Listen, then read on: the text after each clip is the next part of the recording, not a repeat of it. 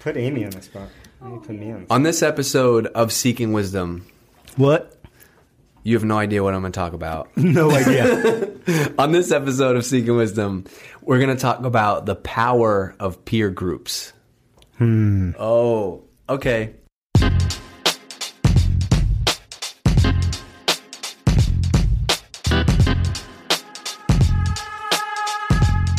So you had this, this idea came from about a month ago.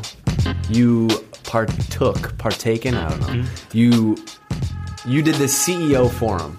Yep. And you said to me you just got beat up for 3 days. Mm-hmm. And then you came back and you said, man, we need to do a podcast episode on the power of peer groups. Yep.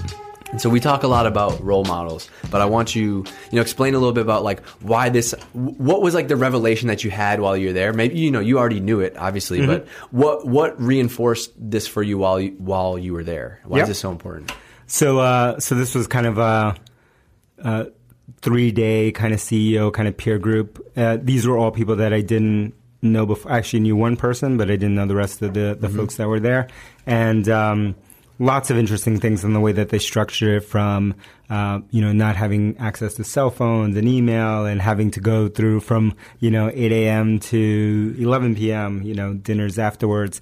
It was nice. DC was nice and quiet for 2 days. Nice and quiet. It was glorious. No one no DC sending ping, DG ping, messages ping all day. It was great. We should have a message count. We should keep like a like Times Square has those tickers. We should have a ticker, Seeking Wisdom ticker, that shows how many messages I send to DG. No, I actually, last night I was thinking, I was like, I need somebody to build me an app, and it's just called Inbox. And it just takes my Instagram DMs, my Snapchat DMs, my Twitter DMs, my Slack messages from you, and just aggregates them all into one place. Thread. Yeah. That would be amazing. I usually hit them up on like 4 at the same time with different messages. It's great. It pushes you to get better. But anyway, so we were offline, and and it just reinforced to me this kind of idea that we've talked about in the past, which is like the power of peer groups. Mm-hmm. So we were all in one room, just like being open and transparent about all the problems and worries and opportunities and questions that we had across our companies. And, not only our companies, people were sharing about their personal lives, about things that they're struggling with. And it just reminded me of the power, because it gives you that context that you don't have, right? You always feel like you're alone. Yeah. But like, were you sitting there being like, was it a reminder of like, man, everybody's going through the same shit? Yeah. Like, everyone is suffering their own pain. It's like when you're growing up as a kid and you think like, that everyone's family is normal but yours, right? Like your family's crazy and everyone else's family is so normal. That's such a good way to put it. And then every time I go over there to their house, it's so much cooler and normal. Thing. And then the older you get, the more you're like, man, everyone is crazy. I love this topic of peer groups, because I think it basically packages up a bunch of things that we talk about a lot, which is, number one, like the importance of role models, and that it doesn't always have to be a mentor, like it doesn't have to be a formal thing. Mm-hmm. But also like this thing that you love, which is the power of benchmarking. Mm-hmm. And so I'm sure being around, all these people was just like reinforcing for that reason. Oh yeah. On so many levels, right? Like one, we were at different stages. So a lot of them were older companies. Maybe they had higher revenue. They had been around longer. They had different models. Maybe some of them were younger, lower revenue. So they were all over the map. And so you have context on a whole bunch of things. Like one is like obviously the numbers and financial performance, but the other is like, well, what does your team look like, and how many people do you have here, and what problems have you had at this stage, and all of those kind of like people problems. And then you have investor questions and, personal questions and all of these kind of things.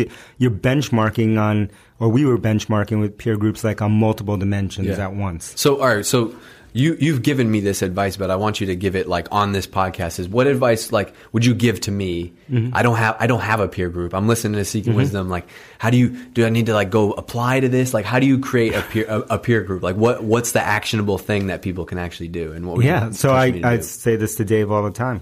So I'm always on him to get more peer. To keep one, to make sure you have a peer group that you're always benchmarking against and learning from.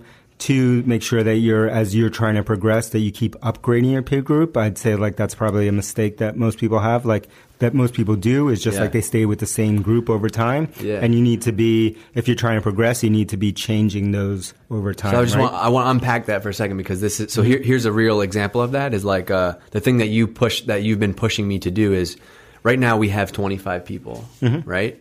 You said, you know, it's great. Go find people who are doing things at this stage. But also you need to go find the people who are at 100 person, 200 person, mm-hmm. 300 person companies and learn from them now. Yep. So there's no like, so you're ahead of the game when you actually get there. Mm-hmm. And there's nothing to apply. So how do we do that? We say like, here's a list of people that I may know or that you may know yep. at these different companies and different locations, what have you, start talking to them, right? And it's not going to be always as formal as what I did, which is like this 3-day thing. It could just be like, you make up an email list of these people. You kind of like send them notes. You send them messages. You know, you go to their website. You talk to them on Drift, and you message them, and you just have conversations with them. And then you kind of collate that together, and then you keep doing what I suggest to you, which is like that's great, and you learn from those, and you keep iterating, and then as time goes on, then it's like, have you put together that next peer group, which is like, you were talking to people with 25 and 50 employees, like now it's time for 50 to 100, and in 6 months you're going to be talking to 100 and 150. Like I can't stress how easy it is. It's easy to sit and make an excuse to do it, but you know, one of the things that I was trying to do the last couple of months is, as we head into 2017, we're basically, you know, taking a little bit of we're adding on a new path from a sales perspective, mm-hmm. and so we're going to have like, you know, free version of Drift like we do today, and continue up through, you know, business and enterprise plans. Mm-hmm. And so I've been going, just finding people who have similar, like literally looking at our pricing page mm-hmm. and going, finding SaaS businesses with a similar pricing model and just hitting up their heads of marketing and being mm-hmm. like, hey, I'm going through the same things. Would you up for a chat? Yep. I think it's 100% hit rate across mm-hmm. the board, because what I didn't realize is it's not the traditional like, hey, can I pick your brain over coffee where the two sides don't have anything to offer each other. Mm-hmm. Most of these people are like, yes, I've been wanting to talk to somebody too. Like this is going to be so helpful. Because they have, you know, everyone has their own insecurities, exactly. right? And no matter what stage they're at, and so they're looking for peer information as well, and they're looking to learn from each other. And so you keep doing that and keep progressing and keep creating new peer groups. Now we're going to work on peer groups for Amy, what's up? Who runs all our video stuff here. She knows, she's in the background, she's there, she's listening. That's why I mentioned her. So then that is the plug, is that we got the Seeking Wisdom video mm-hmm. video now, video edition. The video, we got to show the people. And soon we might even be, you know, in a different studio. We're going to see where this whole thing blows up. Thing goes. Yeah. Oh, okay. All right. So that's. But we can only have a new studio if we get 5-star ratings and more people subscribe. Man, right? How are we going to build a new studio if not enough ratings? Somebody left in a review. They said, if I could give you 6 stars, I would do it. Damn, I love that person. People are logging in to Seeking Wisdom is making people that haven't logged into iTunes in years. Yeah. They're logging in and they're leaving reviews. Yeah, we got a note from someone who hadn't logged into an Apple product in a decade. And they logged in and left a review on their girlfriend's phone. That's a fan. So what are you doing? So what's your excuse? Mm-hmm. Let's go. Click on that iTunes link, leave a review, hit subscribe so that we can build a new studio and we can have new gear for Amy to blow up this video game. I like how that sounds. Yeah. Subscribe. Oh, she said subscribe. Subscribe. How do I say subscribe? After you go to iTunes, do me a favor. We have a whole new channel. Show them. This will be meta. You got to let them know. Hold on. Yeah, tell the people. Right. Tell the people. Amy, this is thousands of subscribers on the Seeking Wisdom podcast. Tell them what you want them to do. Yeah. Tell them what you want. What do you want them to do? You guys, I really want you to subscribe today. It would mean the world to me. What are the benefits of subscribing on YouTube? My affection.